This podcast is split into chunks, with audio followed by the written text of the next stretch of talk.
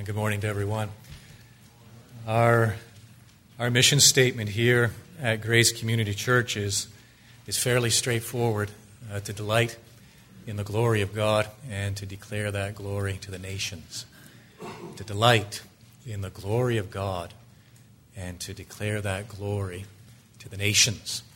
Uh, that's a big part of why we're gathering this afternoon at 5:30, and I'd really encourage you to uh, to join us as we discuss and pray over how we are seeking to fulfill our mission, our vision of declaring God's glory to the nations. Uh, Mark Phillips is back. Great to see Mark back, and he's going to share a little bit tonight uh, concerning Tanzania. And then I'm going to speak briefly about an organization called Editora Fiel, working in Mozambique.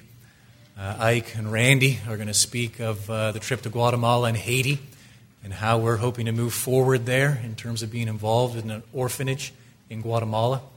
And then Ike and Cody are going to speak uh, briefly concerning Germany and a uh, partnership we're developing there in terms of church planting in Frankfurt.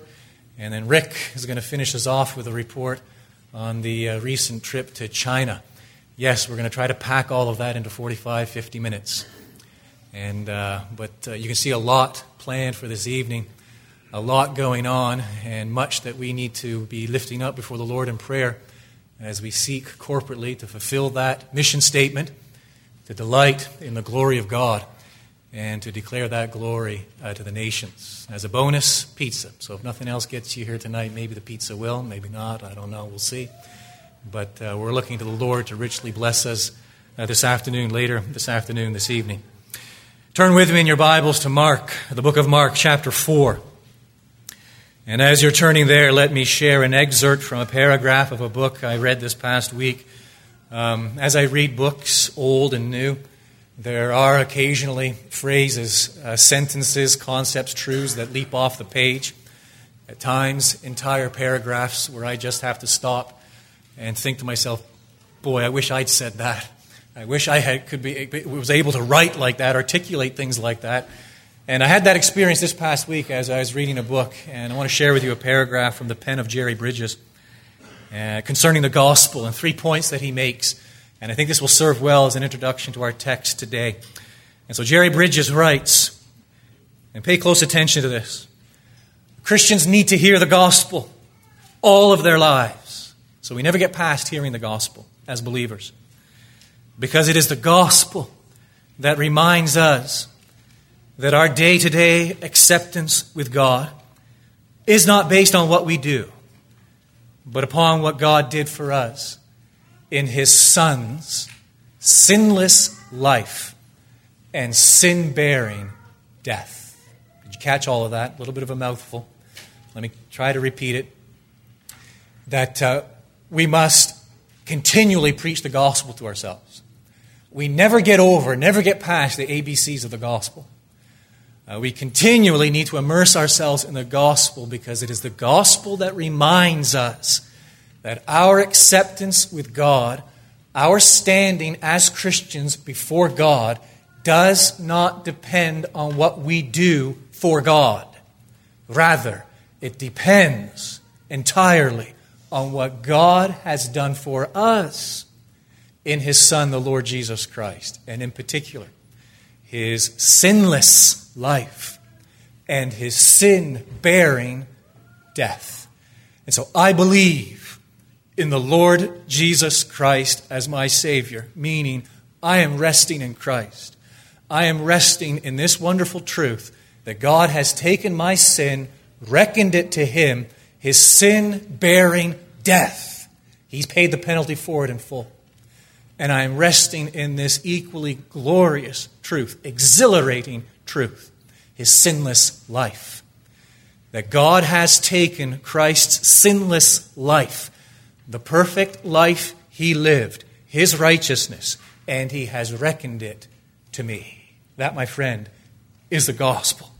But Jerry Bridges adds a second point. It's wonderful. And um, this is going to uh, cause a number of us just to, to pause and, and think and, and really try to grasp this. We stand, now he's speaking of Christians, we stand before God today as righteous as we will ever be. Oh, that's going to be a stumbling block for one or two of us, maybe more. Let me repeat it. We stand as a Christian. We stand before God today as righteous as we will ever be, even in heaven, because He has already clothed us with the righteousness of His Son. Now, Jerry Bridges does not deny that we're sinners still, as Christians, as believers. He's not denying the fact that we're being transformed into Christ's likeness, nor is he denying the fact that we're looking forward to a day when sin will be completely eradicated. We'll be conformed to the perfect likeness of the Lord Jesus Christ, and the issue of sin will be gone. His point is simply this that is not why God accepts us now, and that is not why God will accept us then. The righteousness, the basis upon which God accepts us, receives us, claims us as his own is our righteousness now. And it is unchanging because it is the righteousness of the Lord Jesus Christ. Now, with that said, let me repeat the phrase. We as Christians stand before God today as righteous as we ever will be, even in heaven, because He has already clothed us with the righteousness of His Son. And then he adds a third truth. Therefore, this too is beautiful. I don't have to perform to be accepted by God. Now, I am free to obey God and serve God because I am already accepted in Christ. My driving motivation now is not guilt, but gratitude. Gratitude. Friend, you want to grow in sanctification? You want to grow in Christ likeness? Young people, those of you who have been attending that, uh, that book study on Sunday evenings, A License to Kill, you want to mortify sin? Study the doctrine of justification. The key to sanctification is a firm grasp on justification. That as we understand what God has done for us in Christ, I find all the motivation I need. I find all the impetus I need to do something about my sin.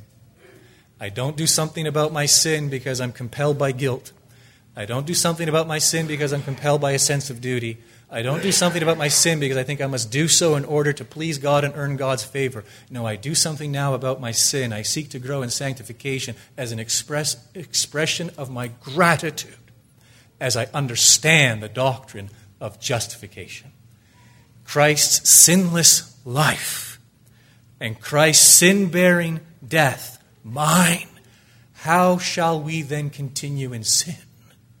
God forbid. How illogical, how insensible, how, how, how nonsensical to continue in sin given what God has done for us in Christ Jesus. No, the motivation we need to deal with sin to mortify sin, to grow in sanctification is found in the gospel, the doctrine of justification. Now that's key to the book of Mark. Because Mark begins this book by declaring what? Uh, the gospel, or the beginning of the gospel of Jesus Christ, the Son of God. And so, what is he unfolding for us in the 16 chapters that constitute this book? He is unfolding for us, laying before us the beginning of this gospel, this good news concerning the Lord Jesus Christ. And in our study of this good news, we come now to Mark chapter 4. And I invite you to follow along as I read the first 34 verses. Again, he, that is Christ, began to teach beside the sea, and a very large crowd gathered about him, so that he got into a boat and sat in it on the sea and the whole crowd was beside the sea on the land. And he was teaching them many things in parables. And in his teaching, he said to them, Listen, a sower went out to sow, and as he sowed, some seed fell along the path, and the birds came and devoured it. Other seed fell on rocky ground where it did not have much soil. and immediately it sprang up since it had no depth of soil. And when the sun rose, it was scorched, and since it had no root, it withered away. Other seed fell among thorns, and the thorns grew up and choked it, and it yielded no grain. And other seeds fell into good soil and produced grain, growing up and increasing and yielding thirtyfold and sixtyfold and a hundredfold. And he said, He who has ears to hear, let him hear. And when he was alone, those around him with the twelve, it's the twelve disciples, asked him about the parables. And he said to them, To you has been given the secret of the kingdom of God, but for those outside, everything is in parables, so that they may indeed see but not perceive, and may indeed hear but not understand, lest they should turn and be forgiven.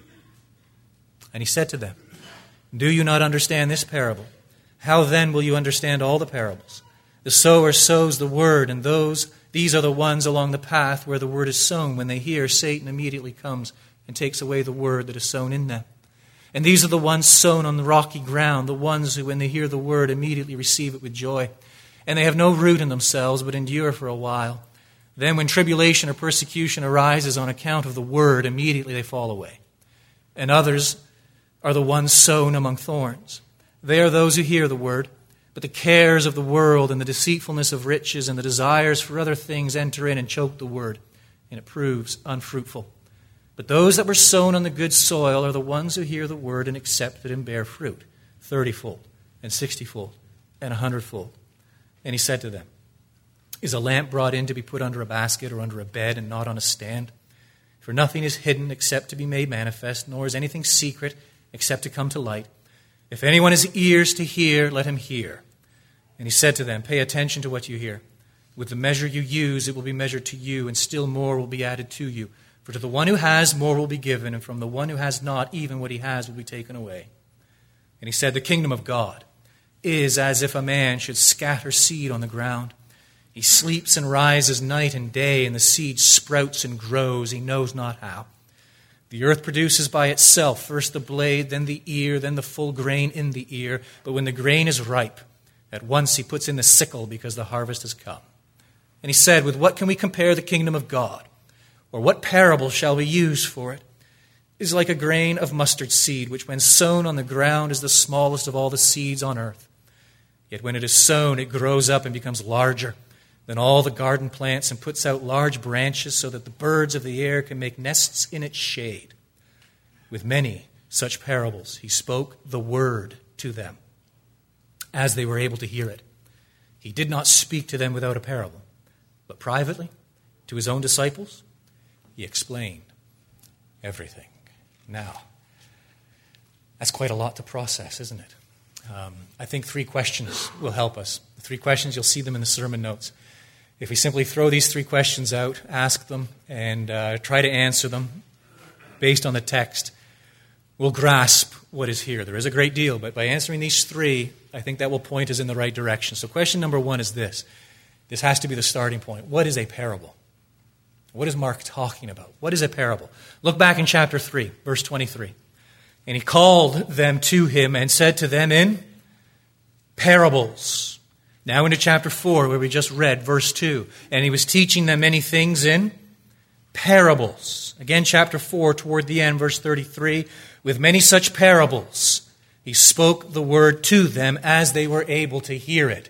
And so Mark is emphasizing the fact that this, at this stage, at this particular moment in Christ's public ministry, he is teaching in parables. What are they? Three things we need to grasp. Number one, they are figures of speech.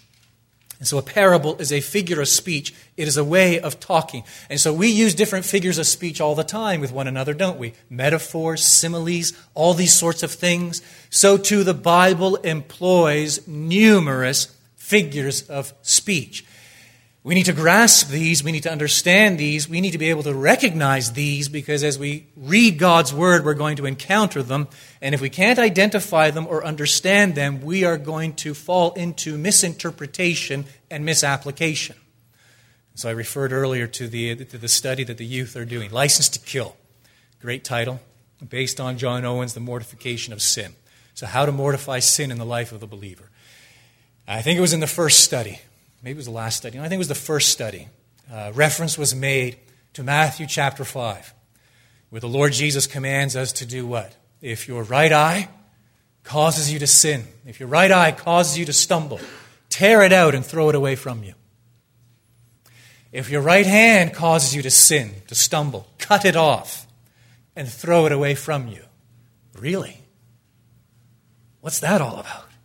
It is a figure of speech, known as what? Hyperbole. What is hyperbole? When we employ exaggeration in order to emphasize a point.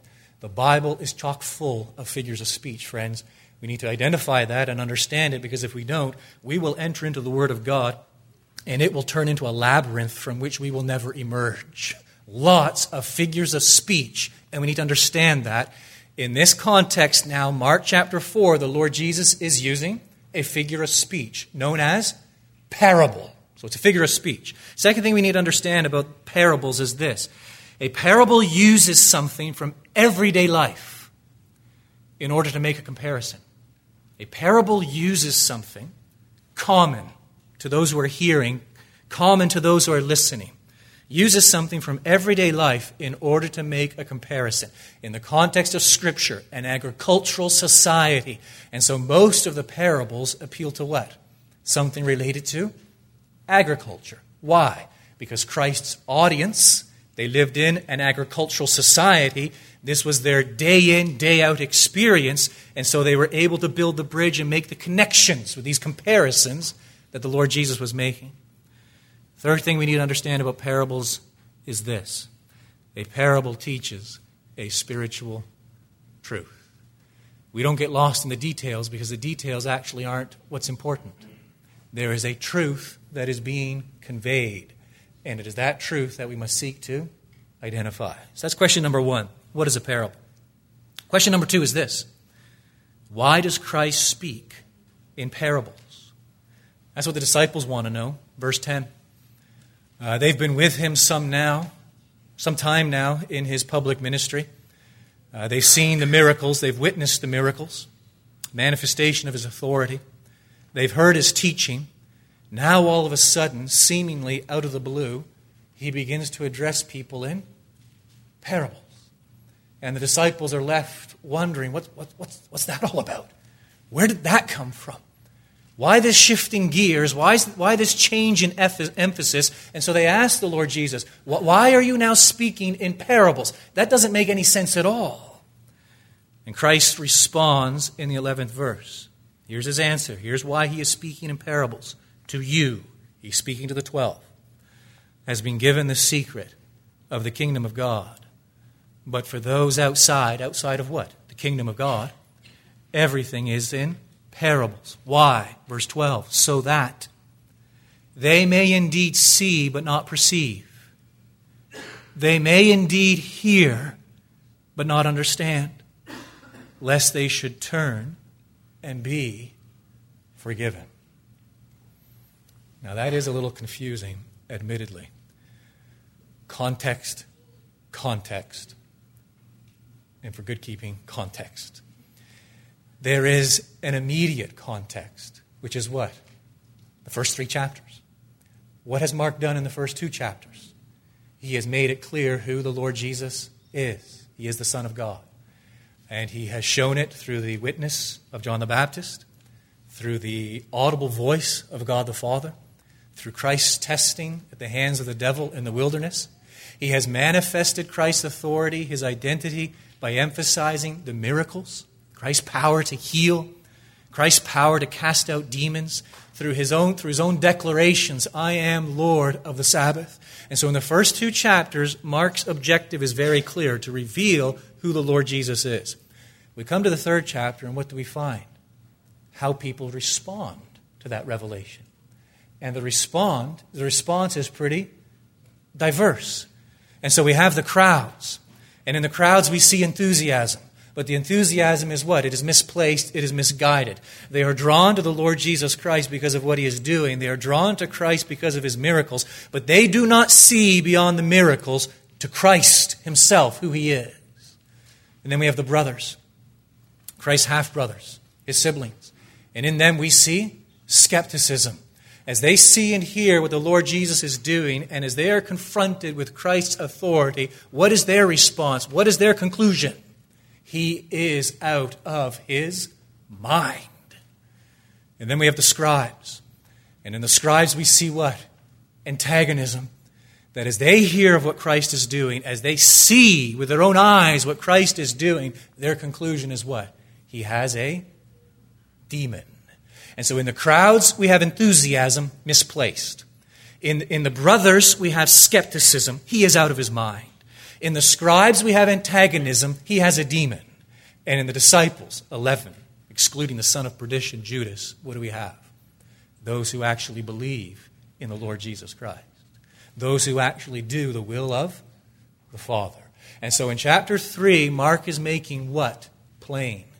That there is a growing division in terms of how people respond to this revelation of the Lord Jesus Christ. The King has come, the kingdom has come, and yet all people are not receiving that kingdom equally.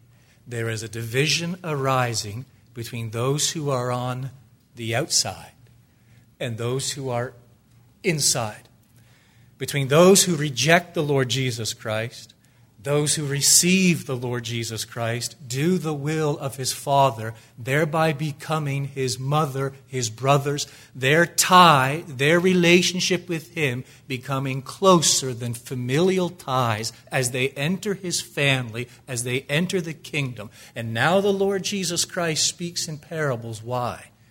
To solidify this distinction. Look, there are some who are outside. There are some who are inside. From now on, I speak in parables to point to this growing distinction and to declare to those on the outside judgment has fallen. Judgment has fallen. Now, the immediate context, the, the distant context, that was the immediate context. The distant context is what? In verse 12, Mark points us to the Old Testament. He sends us all the way back to the book of Isaiah, in particular, Isaiah chapter 6. Most of us will be familiar with Isaiah chapter 6. It begins In the year that King Uzziah died, I saw the Lord highly exalted and lifted up, the train of his robe filling the temple. And we have this wonderful theophany, this revelation of the glory of God, which Isaiah beholds. God then commissions Isaiah to go to his people of Israel and command them to repent. And he tells them, You go, and they will see, but they will not perceive. They will hear, but they will not understand. Now, Mark takes those verses from Isaiah 6, fast forward centuries, hundreds of years, and he applies them to what is now happening in the ministry of the Lord Jesus Christ. And so he is drawing a direct parallel between Isaiah chapter 6, I know this is a little complicated, stay with me, between Isaiah chapter 6 and Mark chapter 4. He is emphasizing the fact that in both, God's kingship is in view.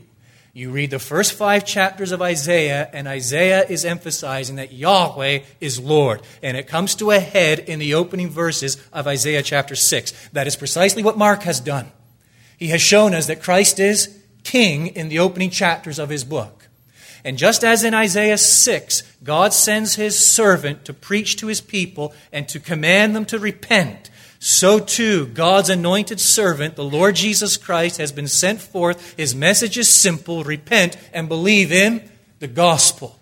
As in the case in Isaiah 6, that as Isaiah goes forth with that message, it falls on deaf ears. People will not listen, and as a matter of fact, they hide themselves in a cloak of religion.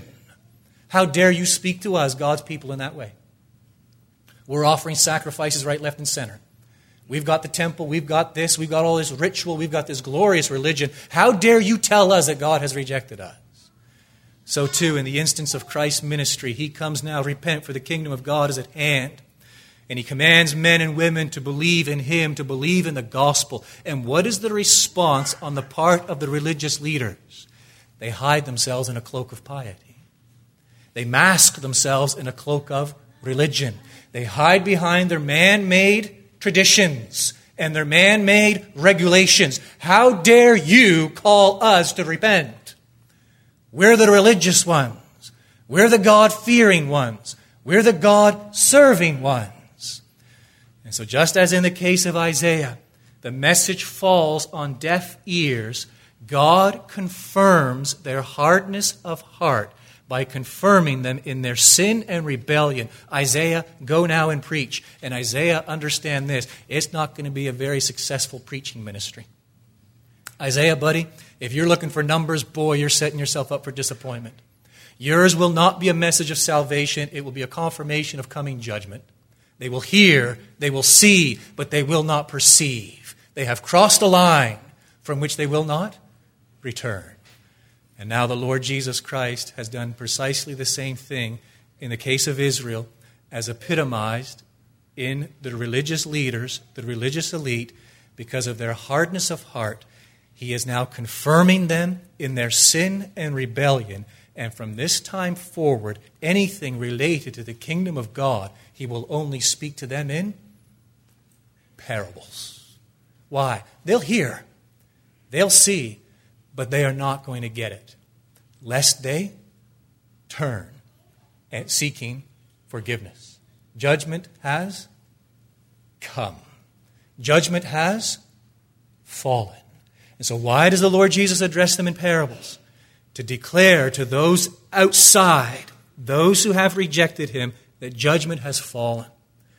He, pre- he speaks in parables as a dire warning to those multitudes, those crowds with their misplaced enthusiasm who are still wavering on the fence. And he speaks now in parables. Why? To encourage his disciples, to make them understand what? That to them has been given. By whom?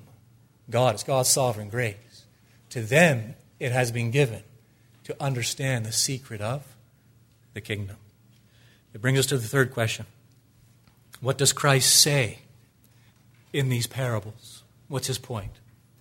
We find that answer as well in, in the 11th verse. He said to them, To you, okay, what has been given? The secret of the kingdom of God. That's Christ's message in these parables the secret of the kingdom of God.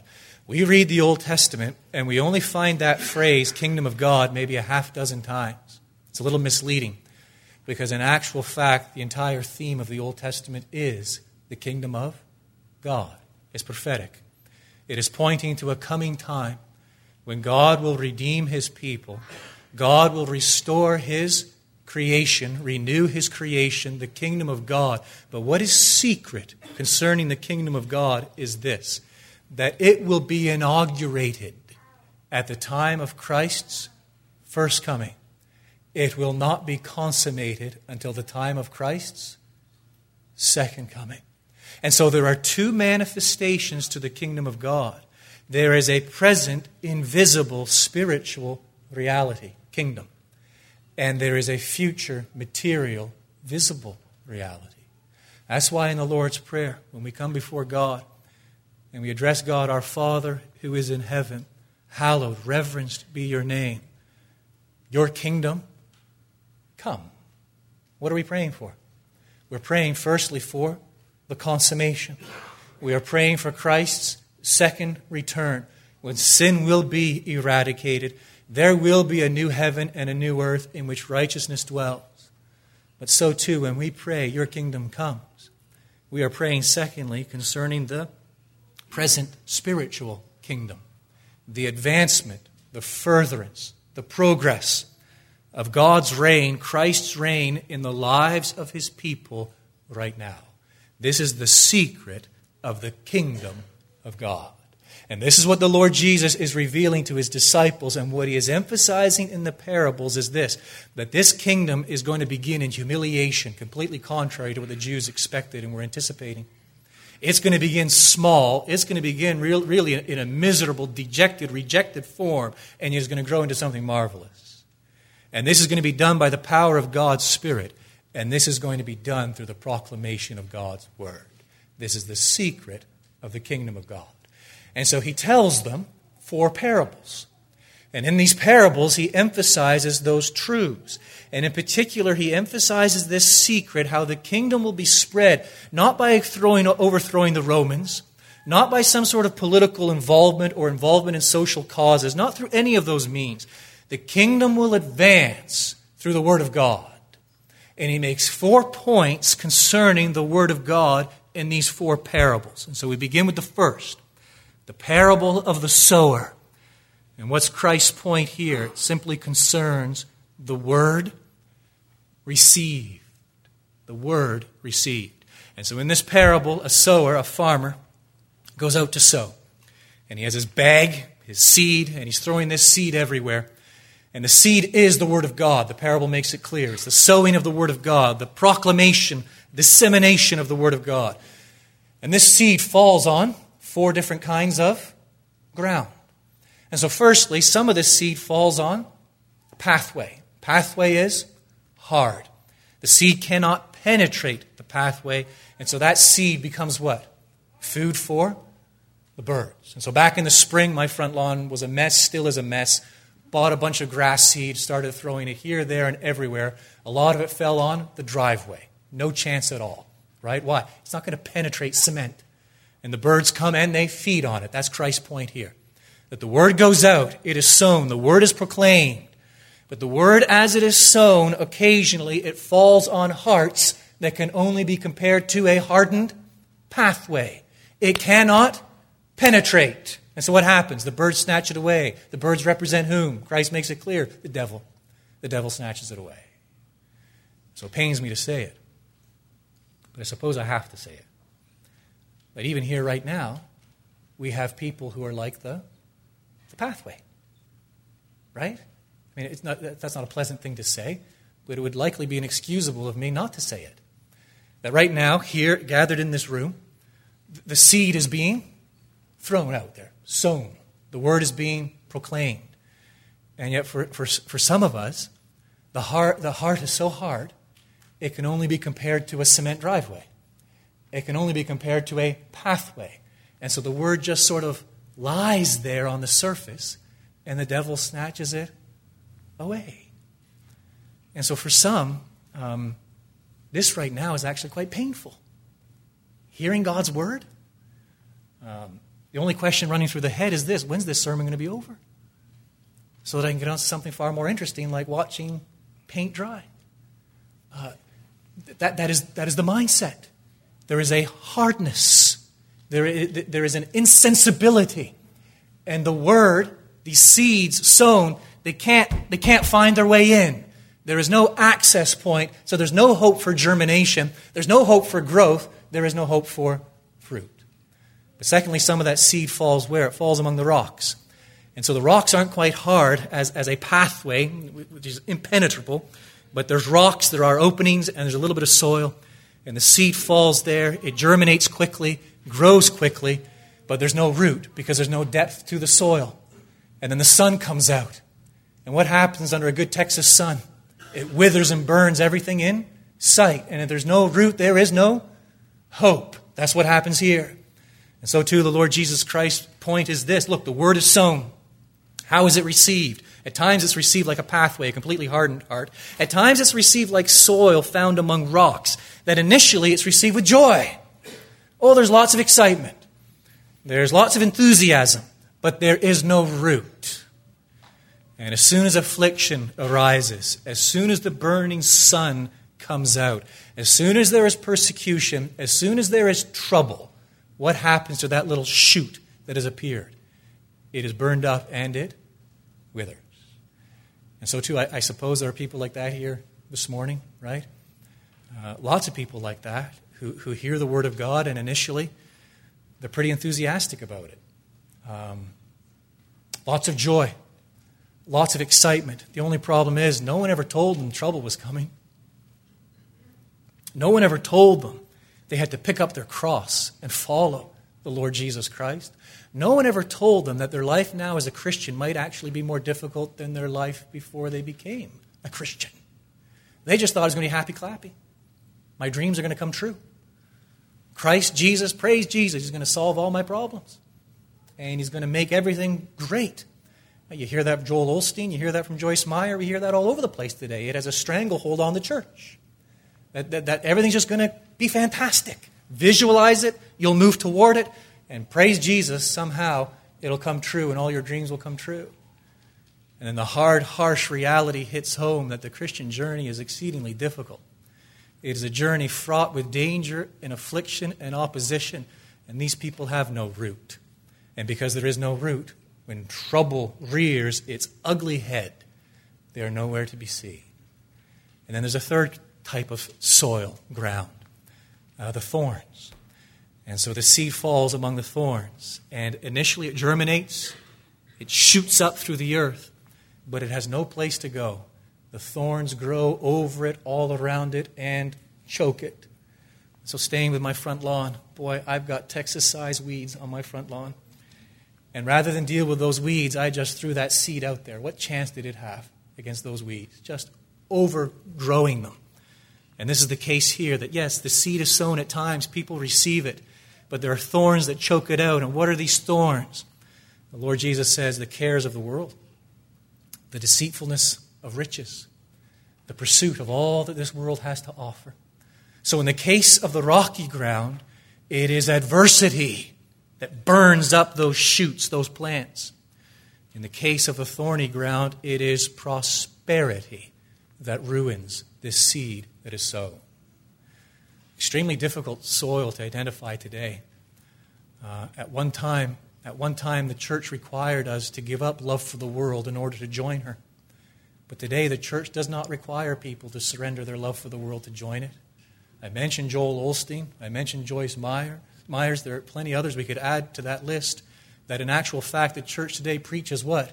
Preaches your health, preaches it's your prosperity, tells you all is going to be well, tells you God wants all of these things for you, tells you that the pursuit of wealth is completely compatible with a self sacrificial self-sacrificial life lived and taught by the Lord Jesus Christ, tells you that that is Christ's desire and goal and object for you. And so we find that within today's church, people don't fall away because there is this dilemma. They face this dilemma between the unbridled pursuit of prosperity and self serving sacrifice of the Lord Jesus Christ. What they find in the church today is a very comfortable home because they find, that they find the church actually proclaiming that very thing as opposed to a biblical gospel. And there's a fourth kind of soil, fourth kind of earth. It is what? The good soil. It's the soil that's been tilled, it's the soil that's been prepared. And when that seed enters, it germinates, the root goes deep, the shoot springs forth, breaks the surface, it grows up, and it produces what? Fruit. Fruit. Now, Christ's point in these parables is what? The pathway represents whom? The scribes and the Pharisees. They're so hard, the seed is not entering. The thorns and the rocks represent whom? The crowds who are still wavering on the fence. The good soil represents whom? The disciples. Those who do the will of my Father. That as they come to faith in the Lord Jesus Christ, that faith is manifested in fruit. That's the first parable, the word received. The second parable in verses 21 through 25, the word proclaimed. And here he makes a comparison. He takes a lamp, gets away from the agricultural metaphor for a moment. He says, Look, you have a lamp, you bring it into the house. No one in their right mind puts it under a basket. Why would you do that? No one puts it under a bed. That would serve no purpose at all. You put it on a stand. Why? Because a light serves a very utilitarian function, which is what? To illuminate, to penetrate the darkness, to shine so that we can see. And again, he is comparing the biblical Christ, the biblical gospel, to this lamp, to this light that is to shine forth. And he's emphasizing the fact that, yes, the word is received, and the word is received as it is proclaimed, as it is manifested. And here he is pointing again to his own mission that he has come as a preacher. He is pointing again to the mission of his disciples. He has sent them forth as preachers. He is pointing to the mission of his kingdom, his church, which is the proclamation, the spread of his word. We do not take what God has given us and hide it and keep it to ourselves. No, it is to shine forth. It is the word proclaimed. And then the third parable, the parable of the scattered seed, verses 26 through 29. We see the word applied. Verse 26, he said, The kingdom of God is as if a man should scatter seed on the ground. He sleeps. He's done all he can do. Once he has spread that seed, that's it. His function is ended. He sleeps and rises night and day. And the seed sprouts and grows. Notice this next phrase at the end of verse 27. He knows not how. There's the word applied. That the word received, it is, as we spread the word, proclaim the word, it is going to land on these four types of ground. The word proclaimed, it is our responsibility to proclaim it. We are to act like lights shining forth in the midst of the darkness. At times, it finds that good soil and it produces wonderful fruit. When it does, we do not know how it does it. As we proclaim the Word of God, having proclaimed it, having declared it, having, having spoken it into the lives of those whom God brings into our life, we have done all that we can do. It is then a work, sovereign work of the Spirit of God to take that word, implant it deep within so that it takes hold, takes hold of the mind, whereby people understand it, takes hold of the heart, whereby people love it takes hold of the will whereby people begin to live their lives in conformity to it. But that is not something we do. We are completely powerless when it comes to the germination of that seed in the ground. So too, we are completely powerless when it comes to the germination of the Word of God in the hearts of men and women. It is the Spirit that applies it, bearing forth that fruit. And then the fourth parable the parable of the mustard seed, verses 30 through 32. And here we see the word magnified. 30th verse. He said, With what can we compare the kingdom of God? Or what parable shall we use for it? It is like a grain of mustard seed, unspectacular, rather insignificant, which, when sown on the ground, is the smallest of all the seeds on earth. Yet when it is sown, it grows up and becomes larger than all the garden plants and puts out large branches so that the birds of the air can make nests in its shade. There is an allusion here back to the book of Ezekiel, I think it's chapter 17, where these birds actually represent kingdoms. These birds actually represent nations. And so, what point is the Lord Jesus making? He's already made the point concerning the word received. Four different ways in which it will be received, four different types of ground. He's made the point in terms of the word proclaimed, our responsibility to shine forth, to declare it. He's made his point concerning the word applied. It is the Spirit of God that must work producing this fruit. Now his point is simply this the word magnified, that the kingdom has small beginnings. The Lord Jesus Christ at this stage is comparable to a mustard seed. How many followers does he have? Twelve, one of whom is a son of perdition. He is a mustard seed. He has come in humiliation. There is nothing spectacular about him. As a matter of fact, he is very unspectacular. And yet the promise is what? That as the word is proclaimed, that as the Spirit works, the seed germinates and grows and becomes what? A great tree in which the birds of the air nest, a great kingdom encompassing the nations. And so look back 2,000 years, and it's just a mustard seed. Don't be fooled by the great crowds. The great crowds do not stick around when it comes to the ministry of the Lord Jesus Christ. He has a band, a very small band of followers upon whom he will build this kingdom. And now look at this kingdom today. Think of some of the places we're going to hear about later this afternoon. Think of the nations, the languages, the tribes, the peoples groups this very day who are worshiping the Lord Jesus Christ. We see that the seed has become a great tree through the proclamation of the word and through the work of the Spirit of God. Christian, understand this. This is the secret of the kingdom the Word of God is the power of God in the hands of the Spirit of God. And it is how the Lord Jesus builds his kingdom. The kingdom will not come through the Democratic Party or the Republican Party. It will not come through Obama or Romney. It will not come through the Senate. It will not come through our political institutions. The kingdom will not come through our involvement in a plethora of social causes, however good they may be and however, however important they may be as an expression of what it means for us to love our neighbor. The kingdom will not come through these things. Here is the secret the kingdom comes through the Word of God, in the Spirit of God, manifesting forth the power of God.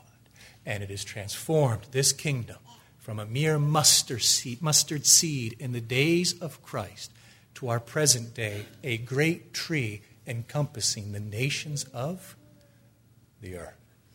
Now, hear what the Lord Jesus says. There's a command here. Verse 9, verse 23. He who has ears to hear, let him hear. How's your hearing? I'm not talking about audible. Can you hear my voice right now? I mean, do you get what Christ is saying? Do we perceive it? Do we understand it, not merely cognitively, but do we take it to heart? He who has ears to hear, let him hear. Let us hear firstly a word of challenge. A word of challenge that emerges from the first parable and those different types of soil. Uh, it begs a question What is the condition of our heart? Let me be even more upfront, blunt. Friend, do you have a hard heart? Are you like the pathway? Do you have a hard heart? It amazes me as I read Scripture at uh, the hardness of man's heart. I suppose it shouldn't amaze me given the seriousness of sin. But you think back on someone like Cain. Why didn't Cain repent? Cain was only one generation removed from the creation of the entire cosmos, right? What kind of proof did he need? Why didn't Pharaoh repent? Pharaoh witnessed 10 terrible plagues culminating in the death of the firstborn in Egypt. What kind of proof did he need? Refused to repent. Ahab refused to repent. He's there on the mountain and he sees with his own eyes the fire descend from heaven above and consume the sacrifice right before him.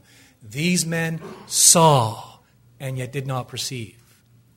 These men heard and yet never understood.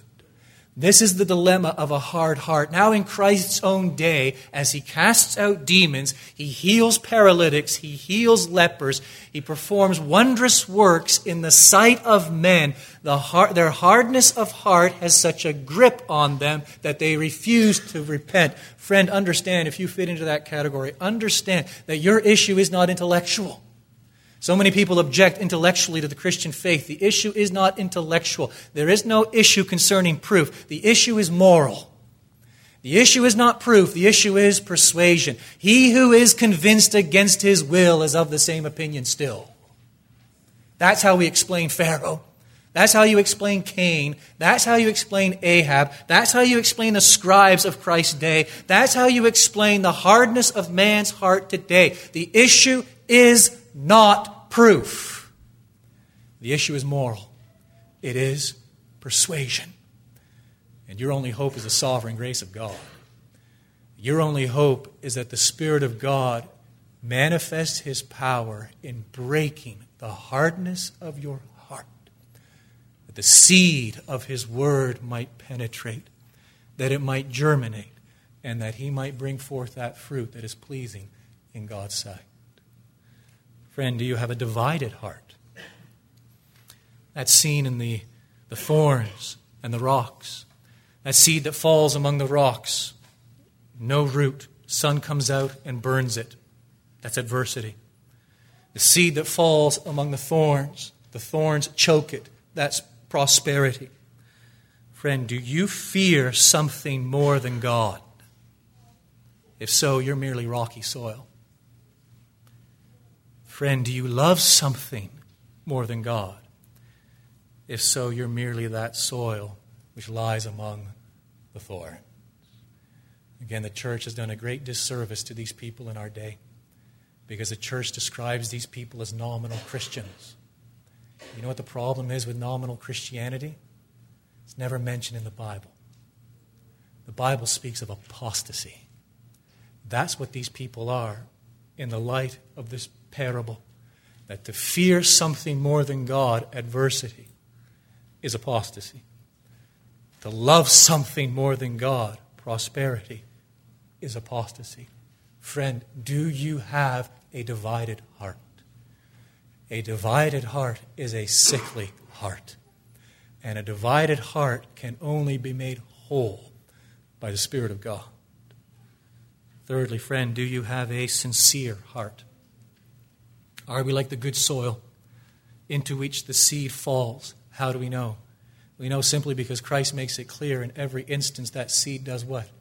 It grows and it it bears fruit. Jeremiah cries in the 15th chapter of his book, Your words were found, and I ate them, and your words became to me a joy and the delight of my heart. That's good soil. Secondly, by way of comfort, a word of comfort. He who has ears to hear, let him hear. And this comes out of the second, third, and fourth parables. In these, we see the Christian's responsibility, the word proclaimed, the Spirit's efficacy, the word applied, and the kingdom's destiny, the word magnified.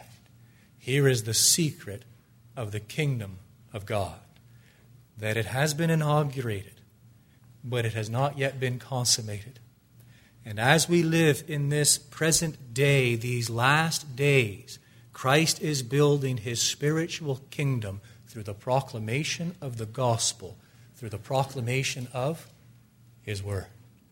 And that's why I began full circle, right back to the beginning, that quote from Jerry Bridges and that wonderful summation of the gospel that I, as a Christian, I preach the gospel to myself every day. Why?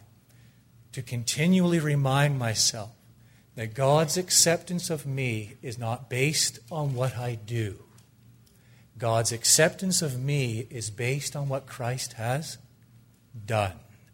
His sinless life reckoned to me whereby I am as righteous now as I will ever be in terms of my standing in the sight of God.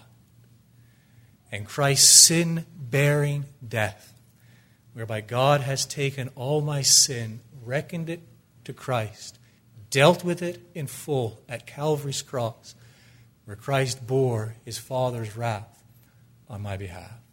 That is the Word. That is the seed that is sown. And this Word of God is the power of God in the hand of the Spirit of God for the building of the kingdom of God. Bow with me as we close with a word of prayer. Our Father, we pray, open our eyes that we may behold wondrous things out of your word.